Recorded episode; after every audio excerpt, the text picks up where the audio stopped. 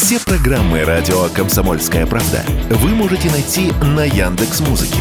Ищите раздел вашей любимой передачи и подписывайтесь, чтобы не пропустить новый выпуск. Радио КП на Яндекс Музыке. Это удобно, просто и всегда интересно.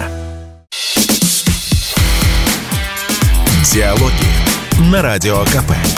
Беседуем с теми, кому есть что сказать. Друзья, всех приветствую. Микрофон Алексей Иванов. И «Комсомольская правда» продолжает работу на Петербургском международном экономическом форуме. Мы рады приветствовать в нашей студии председателя Российского военно-исторического общества, помощника президента России Владимира Мединского. Владимир Ростиславович, добрый день. Да, добрый день. Первый вопрос я хотел бы задать о, деятельности РВИУ на новых территориях. А, я знаю, что очень много проектов там реализуется. И, кстати, на Петербургском форуме тоже это обсуждалось. Понятно, что эта деятельность по сохранению исторического наследия она важна везде. Но в новых регионах, где в течение какого-то времени ее пытались как бы э, загнать под плинтус, да, пока э, эти регионы были на Украине, наверное, сейчас восстанавливать это сложнее или нет? Ну, там, конечно, сложно работать, потому что все находится в процессе становления. Мы создали там региональное отделение, сделали большой офис, штаб-квартиру, там за бесплатно в сотрудничестве с одной крупной структурой. Подбираем людей, которые в этих региональных отделениях, это общественники, которые там работают на общественных началах. Ну и э, три крупных проекта реализовали в прошлом году. Мы восстановили совместно по поручению президента, совместно с военно-строительной компанией Минобороны восстановили два комплекса больших. Это Саур-Могила, это знаковый такой главный мемориал на Донбассе, как Мамаев курган в Сталинграде, как э, Брестская крепость Белоруссии. Вот там, на Донбассе, Саур-могила, это огромный холм, там был советский мемориал такой знаковый. Он в 2014 году был уничтожен в результате бомбежек артобстрелов, полностью разрушен. Вот мы восстановили его. В этом году планируем сделать вторую очередь этого мемориала. Даже лучше, чем было в советские годы. А, кстати, там интересно, там, значит, такой огромный солдат на холме стоит. Это самая высокая точка Донбасса, видно Азовское море. Поэтому там такие бои были ожесточенные. И вот э, значит, э, солдат стоит, значит, наверху, к нему идет дорожка на холм, ну, все это подсветка, красиво. Э, и такие огромные бронзовые бетонные стеллы были с одной стороны, танкисты, летчики, пехотинцы, ну, те, кто воевали. Лица, фигуры. Мы, с другой стороны, поставили такие же стеллы, там, герои СВО. Причем, если на советских стеллах они такие зеркальные получились. На советских стеллах образы обобщенные, то у нас у всех настоящие лица. Как правило, это павшие, как правило, герои, герои Советского Союза, герои э, Российской Федерации, да, ДНР, ЛНР. Там у каждого есть свой прототип, либо это просто фотографическое изображение. Вот сейчас вот мы вторую очередь хотим сделать, там благоустроить территорию вокруг, сделать удобные парковки, подъезды, места общественного общего пользования. Такой главный военно-мемориальный комплекс. Причем удивительно, что он, там были бои ожесточенные. В 1941 году довольно быстро наши ушли оттуда. Не было сил сопротивляться. В 43-м немцы там укрепились, это был так называемый крайний фланг Миус-фронта небезызвестного, который тянулся от Ростова. Очень укрепленная линия, много эшелонированная вермахта. И там были ожесточеннейшие бои, опять же, высота. Вот, но вот трагическим совпадением э, в 2014 году, а, когда там воевали главным образом ополченцы в Донбасске, а вот это стало таким местом ожесточеннейших кровопролитнейших боев, и там просто зали... ВСУ залило железом тогда. И заодно разрушило все, что вокруг можно разрушить. Вторым нашим проектом в прошлом году э, было восстановление мемориала молодогвардейцам. Это в, да, Краснодон, это под Краснодоном шахта, куда их сбросили. Их же сбрасывали туда живыми. После пыток, ну, заживо. Восстановили шахту, тоже там было все разрушено небольшой музей, мемориальный комплекс. А, Причем а, поразительно то, что еще и один из руководителей молодой гвардии был оболган, когда, когда пришли наши и взяли там этих полицаев, местных участвовавших э, в казни А они там пытаясь как-то себя выгородить, в общем, оговорили одного из парней. Вот. Потом было проведено, да, молодогвардейцам дали Героя Советского Союза, тогда всем руководителям штаба молодой гвардии. Но э, этот парень оказался сначала в числе предателей, потом провели расследование. Казалось, что он не только ни в чем не виновен, он еще один из самых активных участников, основателей этого движения. Но уже второй раз у нас Героя Советского Союза не стали запускать всю эту процедуру. Наградили его, по-моему, орденом Отечественной войны. Или Красного Знамени в знак реабилитации. Ну так вот, к восстановлению а, этого комплекса и к юбилею событий, которые были, это 43 год, вот президентом России было принято решение, ему присвоили посмертно звание Героя Советского Союза. По большому счету жители Краснодона боролись за это и активисты там 70 лет. Кстати, вот да. вы сказали про мемориалы, и я сразу вспомнил, ну, несколько сразу таких грандиозных проектов в России появилось. Нуржевский мемориал, в первую Ржевский, очередь, вспоминается, да. да, и мемориал в память Александра Невского. Да. Ну, опять же, парк Патриот, может быть, это не парк по линии. Патриот да, это не по нашей линии, это Министерство линии. обороны, это ведомственная. Ну, вопрос история. такой, какие-то еще мемориалы такого плана планируются, вот которые действительно... Много, много. На новых территориях у нас будет 15 точек сейчас, которые мы восстанавливаем. Это все восстановление разрушенного, руинированного, доработка, приведение в порядок. Вот 15, я даже боюсь вам их называть, потому что колоссальный объем работы. Страшно представить, что как мы это все успеем сделать. Вот, везде у нас разные партнеры, где-то строители гражданские, где-то, ну, во-первых, мы же РВИО, мы своими руками делаем все проектирование, историю и всю художественную часть. Всю художественную. Ну, там, где укладывается асфальт э, и плитка, это профессионально делают строители, поэтому мы везде привлекаем разных строительных партнеров, организаций. В общем, такая непростая работа. За себя-то мы спокойны, а за строителей всегда беспокоимся, что они что-то не успеют. Здесь сейчас, в Ленинградской области, мы вчера проводили большое совещание. Сергей Борисович Иванов, как председатель попечительского совета РВИО, его вел. Приезжал губернатор Ленинградской области. На площадке был еще Сергей Евгеньевич Нарышкин, это наши партнеры, Российское историческое общество, на стройплощадке. Мы были здесь, в штабе. И у нас огромный проект, просто огромный проект реализуется масштабом Ржевского мемориала э, в Ленобласти, посвященный теме, которую мы не много лет продвигаем в сознании. Я еще, будучи министром культуры, выступал в свое время инициатором съемок фильмов на эту тему. Это Нюрнберг Мы его запустили как раз этот фильм там 3-4 года назад съемки. Это тема э, геноцида народов СССР. Вы же знаете, что, Алексей, у нас э, в рамках международного права признан геноцид в, отнош... в годы Второй мировой войны в отношении трех народов. Евреев, да, действительно, 6 миллионов евреев погибло главным образом мирных жителей. Затем цыган, которых также уничтожали по национальному признаку. Есть локальный геноцид сербов. Локальный, потому что он только там. Угу. Хорваты занимали. Фашистующие хорватские организации. Усташи. Усташи, да. Совершенно правильно. Но мы как-то будучи преисполнены чувство внутренней гордости, что мы народ победитель, поэтому ну какое отношение нас на может геноцид, это мы всех там можем э, отправить в места туда, где им положено. Тема геноцида народов СССР никогда не поднималась. В действительности же в результате спланированной, организованной и спроектированной нацистами деятельности погибло по меньшему мерки, по самым минимальным подсчетам, 13 миллионов мирных граждан СССР. Наши потери в годы Великой Отечественной мирного населения гораздо больше, чем потери на фронте. Пример, который у всех на устах более миллиона жителей блокады Ленинграда. Это что? Это что? А десятки тысяч, которые погибли за один день в Сталинграде мирных жителей во время налета в конце августа 1942 года когда на Сталинграде была немцами отработана вот эта система тотального сожжения. Это воздушная воронка вакуумная, когда город поджигается с разных сторон и дальше вот засасывает.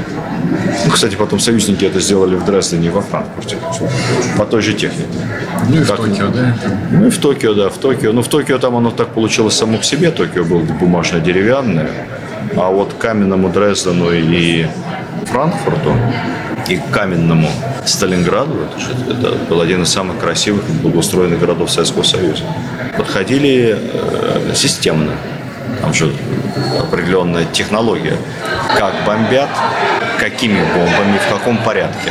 Чтобы Одни бомбы да, пробивают крышу, вторые поджигают, дальше должно загореться. Чисто Или... немецкая педантичность. Ну, немецкая, британо-саксонская, то же самое, англосаксонская. И там дальше технология. То есть люди гибнут не от взрывов бомб, а, как правило, сгорают заживо. Либо гибнут от отсутствия кислорода, потому что возникает огненный вихрь, возникает страшный ветер, и засасывается. Там на улицах Дрезден 100 метров в секунду были ветры, там людей сдувало просто.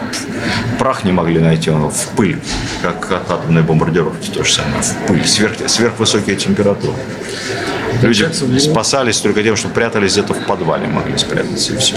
Получается, в Ленинградской области будет мемориал, посвященный э, мирным жителям Советского Союза. Да, жертвам геноцида, да, жертвам геноцида, мирным жителям народа, геноцида народов СССР, поскольку, ну, в общем, все документы, руководящие, направляющие документы э, нацистского руководства, известный план ОСТ, и даже приказы по вермахту, все это говорило э, об одном – уничтожение шло по принципу чем меньше советских, тем лучше.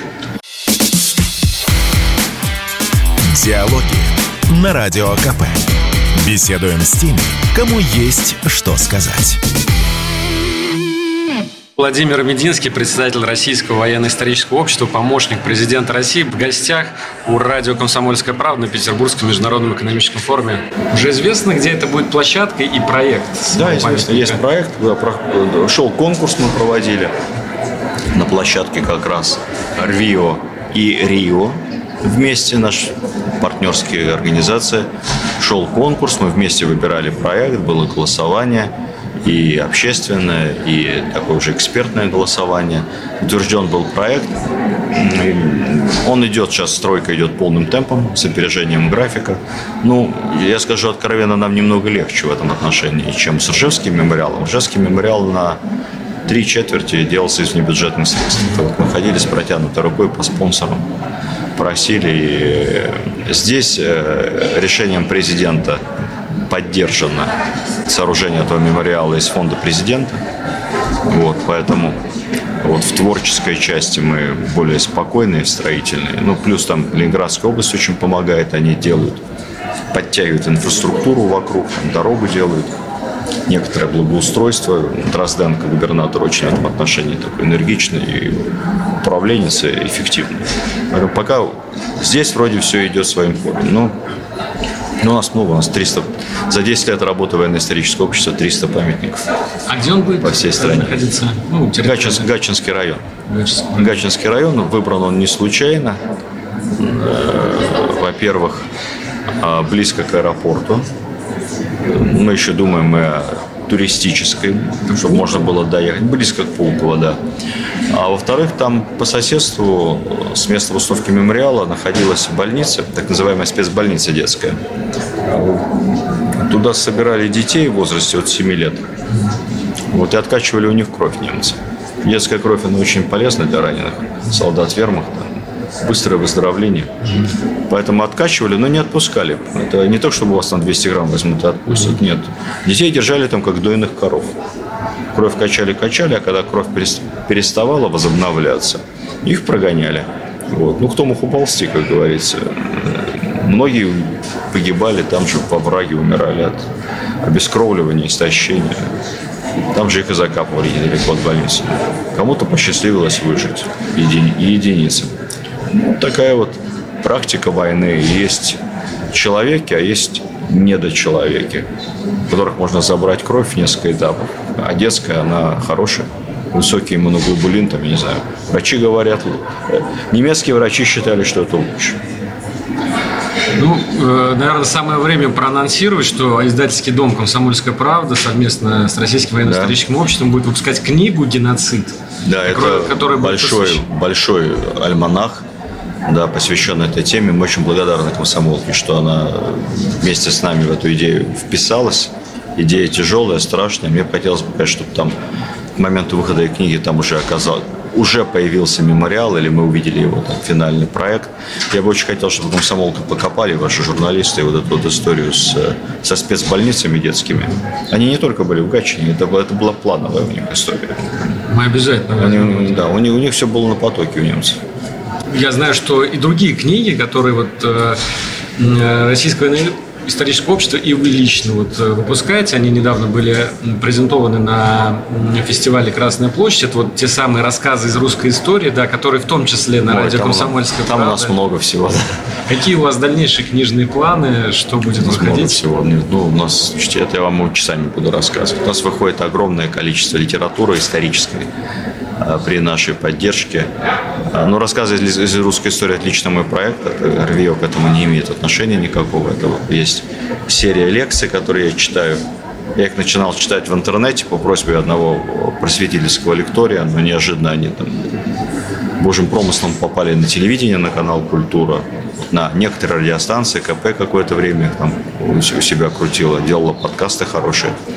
И ну и вот так вот. А потом эти, эти же лекции мы записали, литературно чуть-чуть сократили и появляются книги. Вот две уже вышло, посвященные 18 веку, на подходе книга о Петре Первом. Ну и дальше эта, эта серия продолжится. Многие говорят, что интереснее, чем учебник истории.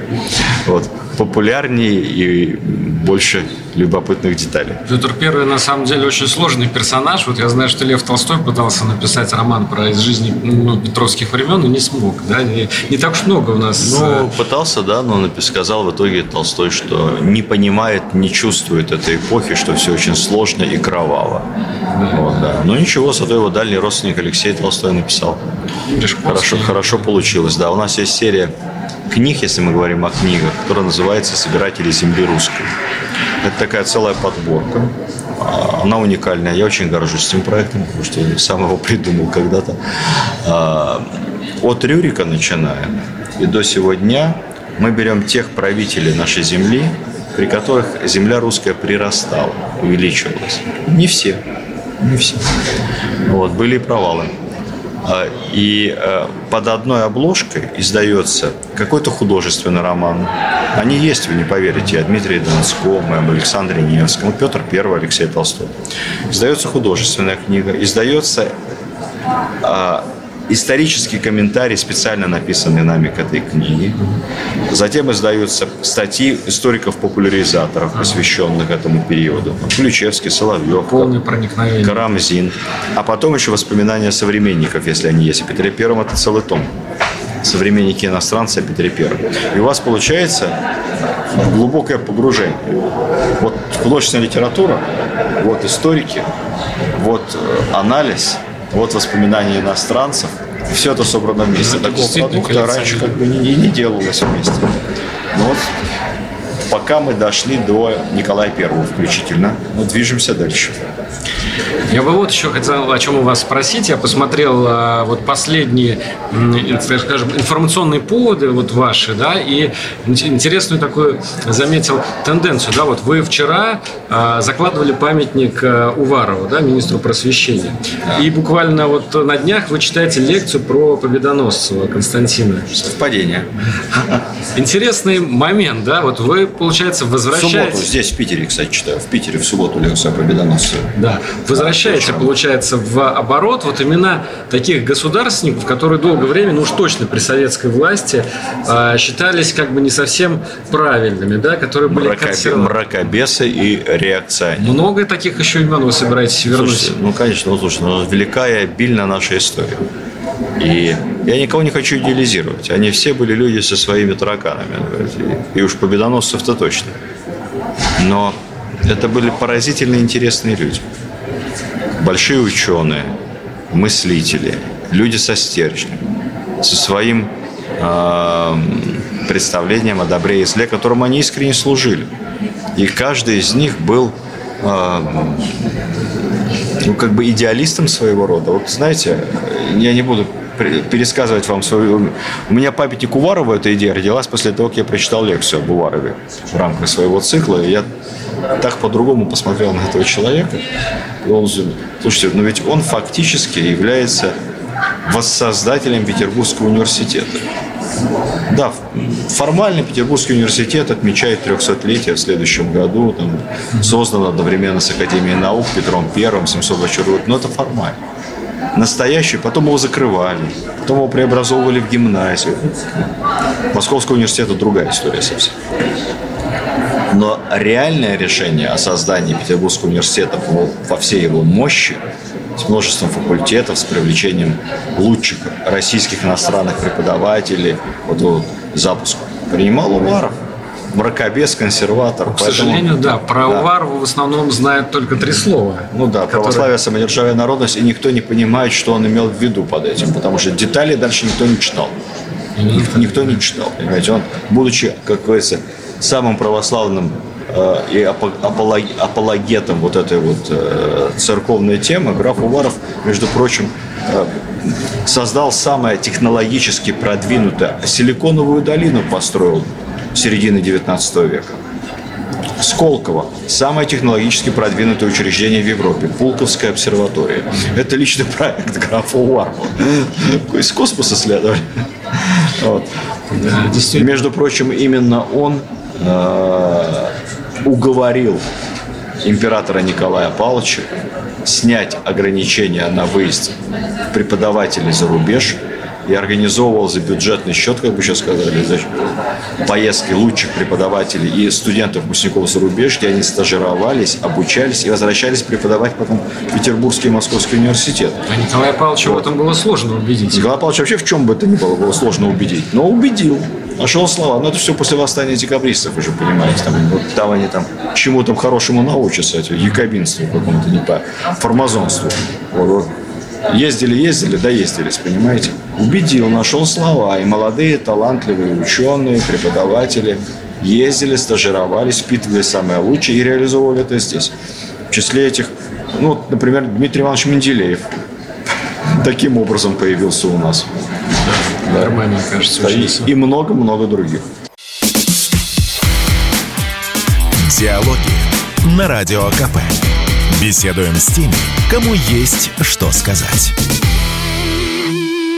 Владимир Мединский, председатель Российского военно-исторического общества, помощник президента России, в гостях у радио «Комсомольская правда» на Петербургском международном экономическом форуме. Есть такая фраза расхожая «История рассудит». История, конечно, рассудит э, когда-нибудь потом, но вот сейчас, э, ну, скажем, в наше время вы видите ну, за исключением, разумеется, правителя нашего, а людей, которые также войдут в историю русской мысли, русской культуры. Может быть, назовете кого-то? Не, ну, давайте, вот, вот называть кого-то это дело неблагодарное можно сглазить. Поэтому, чтобы они точно попали, я их называть не буду. Вот, ну, конечно, такие люди есть. Я вам скажу во всем. И в культуре. В широком самом смысле. Да? И э, в госуправлении. И в военном деле. Знаете, вот мы вот, я вижу тут военкоры встречались с президентом, и наверняка там критиковали действия каких-то отдельных генералов. Так всегда бывает. В любую войну так бывает. Понимаете, и в Первую мировую, и в Крымскую критиковали, и в Первую мировую критиковали. А уж как там Скобелева критиковали э, русско-турецкую, не, не мне вам рассказывать. И писали. И э, Великую Отечественную там с критикой было потяжелее, потому что жесткий режим был, свободы слова не было. Но на своем уровне тоже критиковали. Но когда проходит время, и когда начинаешь смотреть на большое с расстояния, у тебя возникает возможность сказать, да, вот здесь были ошибки, да, вот тут мы прокололись, конечно, да, вот тут, вот тут Сталин не угадал. Из тысячи вариантов выбрал неправильно. А вот здесь гениальный. А вот это мы герои. А вот так, как придумал Рокоссовский операцию Багратион, никто не мог придумать такое. Вообще. А так как Чуйков организовывал уличные бои в Сталинграде, как мы вспоминали, потом это в академиях изучали всех стран мира. И он даже брошюру написал. А так как работали наши э, рядовые бойцы, как наши снайперы работали, то их никто в мире ни до, ни после не смог, близко не смог повторить те масштабы э, урона, которые наносили наши штучные люди, снайперы противника. Только разница между нашими немецкими снайперами заключалась в том, что у них были единицы, а у нас тысячи. тысячи. Работала система ОСАВИАХИМ, Ворошиловской стрелу и технология. Снайпер работает не один советский, а в паре, либо в тройке. И, и уйти от него невозможно. Ну и вот э, странно было бы... Поэтому у нас и военные наши, поверьте мне, пройдет время, и мы поймем, видим героев, увидим блестящие тактические решения, и увидим победы. И, конечно, будем разбирать ошибки, так же, как сейчас мы совершенно спокойно разбираем на отдалении ошибки времен Второй мировой и Первой мировой. В этом нет ничего зазорного. Это, это жизнь. Но за этой жизнью стоит труд, пот, кровь и подвиг. Странно было бы не спросить в этом контексте про школьный учебник истории. Вы руководите этим проектом, если я не ошибаюсь, да? Я, ну, скажем так, э, нет, руководит проектом, конечно, Министерство просвещения. Я хочу сказать, что впервые, впервые за последние 20 лет точно на моей памяти Министерство просвещения, во-первых, а, обрело политическую волю и, наконец-то, сколько об этом говорили, у нас появится единый государственный учебник истории. Потому что это многообразие э, учебников – это великая ложь того, что якобы там, значит, это приведет к какой-то там конкуренции. Это великая ложь нашего времени, как говорил Константин Петрович Победоносов. Это просто этим оправдывались коммерческие интересы, помноженные на содержательные, на невнимание к содержанию, вот так скажу, деликатно, на невнимание к содержанию. А Министерство просвещения занялось своей работой. Занялось и очень качественно и глубоко. Во-первых, политическая воля. Во-вторых, э, вот, э, они создали эту рабочую группу. У нас работает комиссия межведомственная по просвещению. И в рамках этой рабочей группы лучшие ученые, академики. Действительно, мы вот там собираем как пазл, как лего. Мы вот собираем э, э, единый учебник. Времени очень мало. Учебник, первый учебник по истории СССР писался три года. Сталин принимал решение, Сталин, Жданов, Киров на троих. Три года после этого учебника писали. Мы пишем учебник за три месяца. Там будет глава про СВО? Да, конечно. Там новая, да. Там много много глав очень. И про СВО, и про... Э, ну, там, во-первых, весь текст, начиная с 2014 года, ну, учебник. Старый текст меняется примерно там на 50-70%. Ну, вот остальное компилируется, собирается все лучше. Там новый методический материал, там ссыл, очень много рассказа о людях, личности портрета этого не было. Мы убираем всю ненужную статистику в учебнике. Значит, учебники были забиты какой-то статистикой. Мы делаем очень плотный макет, там много, гораздо больше информации на страницу текста, чем было раньше. А, там герои появятся, там люди появятся на учебнике, там будут ссылки, в том числе QR-кодами, на художественные фильмы, на сериалы, на литературу художественную, которую можно почитать. Все это в порядке эксперимента, вот с колес. Мы сейчас за три месяца этот учебник делаем для старших классов. И дальше уже в более спокойном режиме мы за год поставили амбициозную задачу сделать учебники для всех классов, начиная с пятого и по год. Ну, СВО еще не закончено, придется второе издание тогда выпускать, когда... Дополним, ничего страшного, дополним. День Победы мы обозначим. Не переживайте. Это самое главное. День Победы появится в учебнике. Владимир Ростиславович, э, вот вопрос. Вы э, были министром культуры, и вот сейчас, когда вы, э, ну, может быть, попадаете иногда за просмотр телевизора, вам нравится то, что показывают, допустим, в плане сериалов молодежных? Я не смотрю телевизор последние 20 лет, поэтому не попадаю. Даже когда были министром не культуры? Не попадаю. А, Министерство культуры никак не относится к телевидению. Телевидение – это ведомство Министерства связи. Ну, там выходят сериалы, массовая культура. Там выходят сериалы, которые, как правило, финансируются теле, телеканалами. Вот Министерство культуры при мне э, начало датировать отдельные сериалы, особенно, скажем так, ну, которые мы считали важными с государственной точки зрения, чтобы они снялись на соответствующем качественном уровне. Дело в том, что сериалы исторические, костюмные, их э, снимать дорого. И будет либо сниматься какая-то дешевка, эти фильмы категории «Б», вот. Либо э, дешево снимать можно выгодно что снимать? Про прекрасную няню, бытовуху, э, ментов и бандитов. Вот это нормально, это низкобюджетное. И содержанок. Ну, это все, это относим к, к бытовухе. Значит, это все малобюджетное кино. А снять сериал про Екатерину Великую, про Бориса Годунова, по классике литературной, там, Тихий Дон, там, там, там, там конные эскадроны, понимаете, как это? Поэтому вот такие сериалы по, по классике, по Достоевскому, Толстому, а, Шолохову, а, большие исторические полотна, даже Екатерина, там, Декабристы, Союз спасения, а, Годунов, Рюрикович, Романова. Вот эти вот масштабные проекты Министерство культуры поддерживало, и я скажу, что в основном мне за них не стыдно. Были менее удачные, там, может быть, менее рейтинговые, были ноты это творчество, были более рейтинговые, но не было ни одного, за которого было бы мучительно стыдно, что, господи, что же мы такое натворили, такой кошмар. В, в части сериалов. С художественными фильмами там тяжелее, потому что их поддерживались много, много. А ни один министр никогда не может и не должен мы задаем там политическую линию, прочитать все сценарии и отследить, что потом реализуется на съемочной площадке. Это невозможно. Он 100 фильмов поддерживается в год художественно. Поэтому попадается, бог знает что. Но боролись, выкорчевывали, вносили в черные списки, подавали в суд. Ну и, по крайней мере, такой откровенного вранья и дряни, как какие-нибудь фильмы, там, не знаю, «Штрафбат», ну, просто фэнтези. Это историческая фэнтези, понимаете? Чем ладно бы фэнтези было позитивное какое-нибудь там. Сплошное чернение. Чернуха, ну, просто, да, там, и сволочи, там. Ну, это, это историческая фэнтези, а, у которой делалось э, в той или иной степени либо при государственной поддержке, либо при государственном благоволении. Вот. Это неправильно.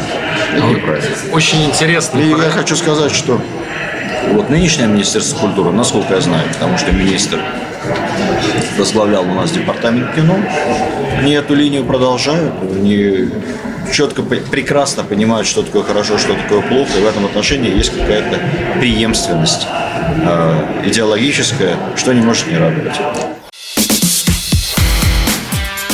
Диалоги на Радио КП. Беседуем с теми, кому есть что сказать. Владимир Мединский, председатель Российского военно-исторического общества, помощник президента России, в гостях у радио «Комсомольская правда» на Петербургском международном экономическом форуме. Очень интересный проект, инициатива, и тоже, как я понимаю, вы к этому имеете непосредственное отношение, это компьютерная игра про смуту, да? Нет, не имею отношения. Я знаю, что такая игра делается, она поддерживается через один из фондов поддержки культуры и интернета. Э, как сценарий, сценарий, не, я, я, я только читал заявку на эту игру, но не, я вообще в игры не играю. Я считаю компьютерную игру злом, прости господи.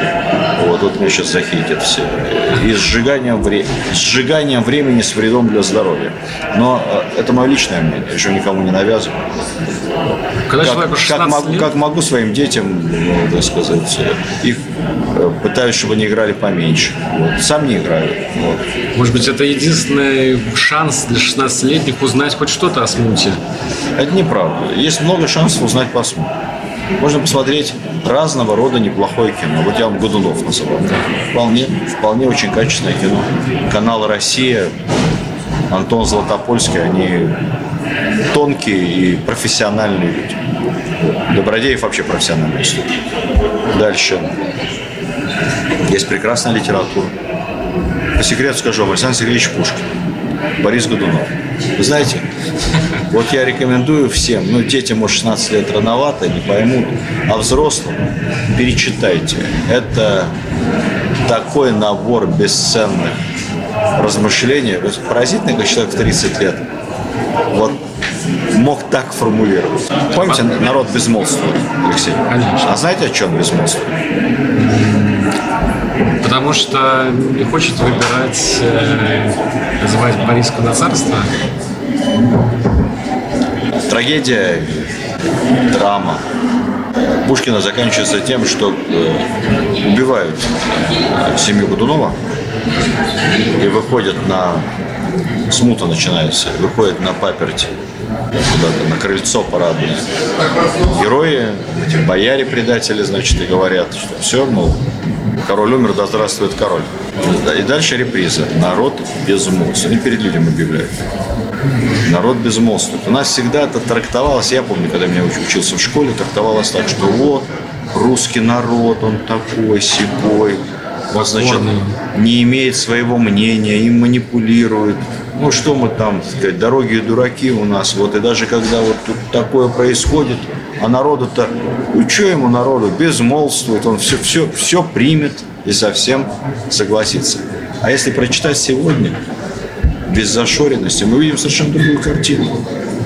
Народ отказывается кричать «Да здравствует король!». Ему говорят «Приветствуйте нового царя!» Отрепьева, Лжедмитрия. Тот умер, удавился, там что с ним случилось, отравился, поперхнулся. Да здравствует царь Дмитрий, вот, Рюрикович, сын Ивана Васильевича. Народ сжал губу, отказывается, понимаете. Совершенно. Почитайте Бориса Годунова. Так что игра компьютерная – это не единственный способ познакомиться со смутой. Но я считаю, что это точно лучше, чем Doom. И чем какой-нибудь, так сказать, стрелялка фантазийная на тему того, как американцы победили в первой, во Второй мировой. Так что пусть будет смута. Я, мне кажется, что эта игра хорошая. Мы тоже военно-историческое общество поддерживали игру «Авиасимулятор» Илья Муромец про первый русский бомбардировщик. Очень популярно, лет 10 все играют. Ревью до сих пор роялти получает. Вот.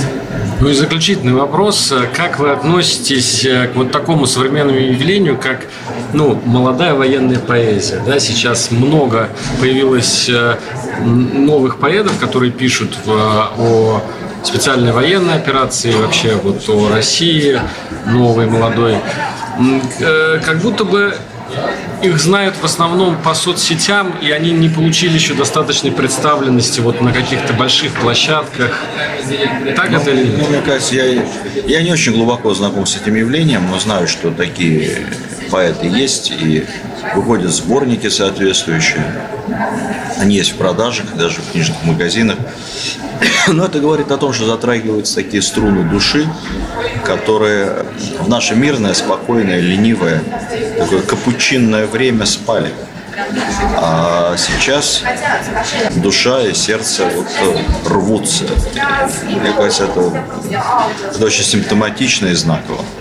Вот, и наверняка у этого в итоге из этих молодых военных поэтов выкристаллизуются большие таланты, большие гражданские поэты и писатели, и творцы. Дай бог творческих успехов и побед. Спасибо большое. Владимир Мединский, председатель Российского военно-исторического общества, помощник президента России, был в гостях у радио «Комсомольская правда» на Петербургском международном экономическом форуме. Спасибо Спасибо, большое. Алексей. Диалоги на Радио КП. Беседуем с теми, кому есть что сказать.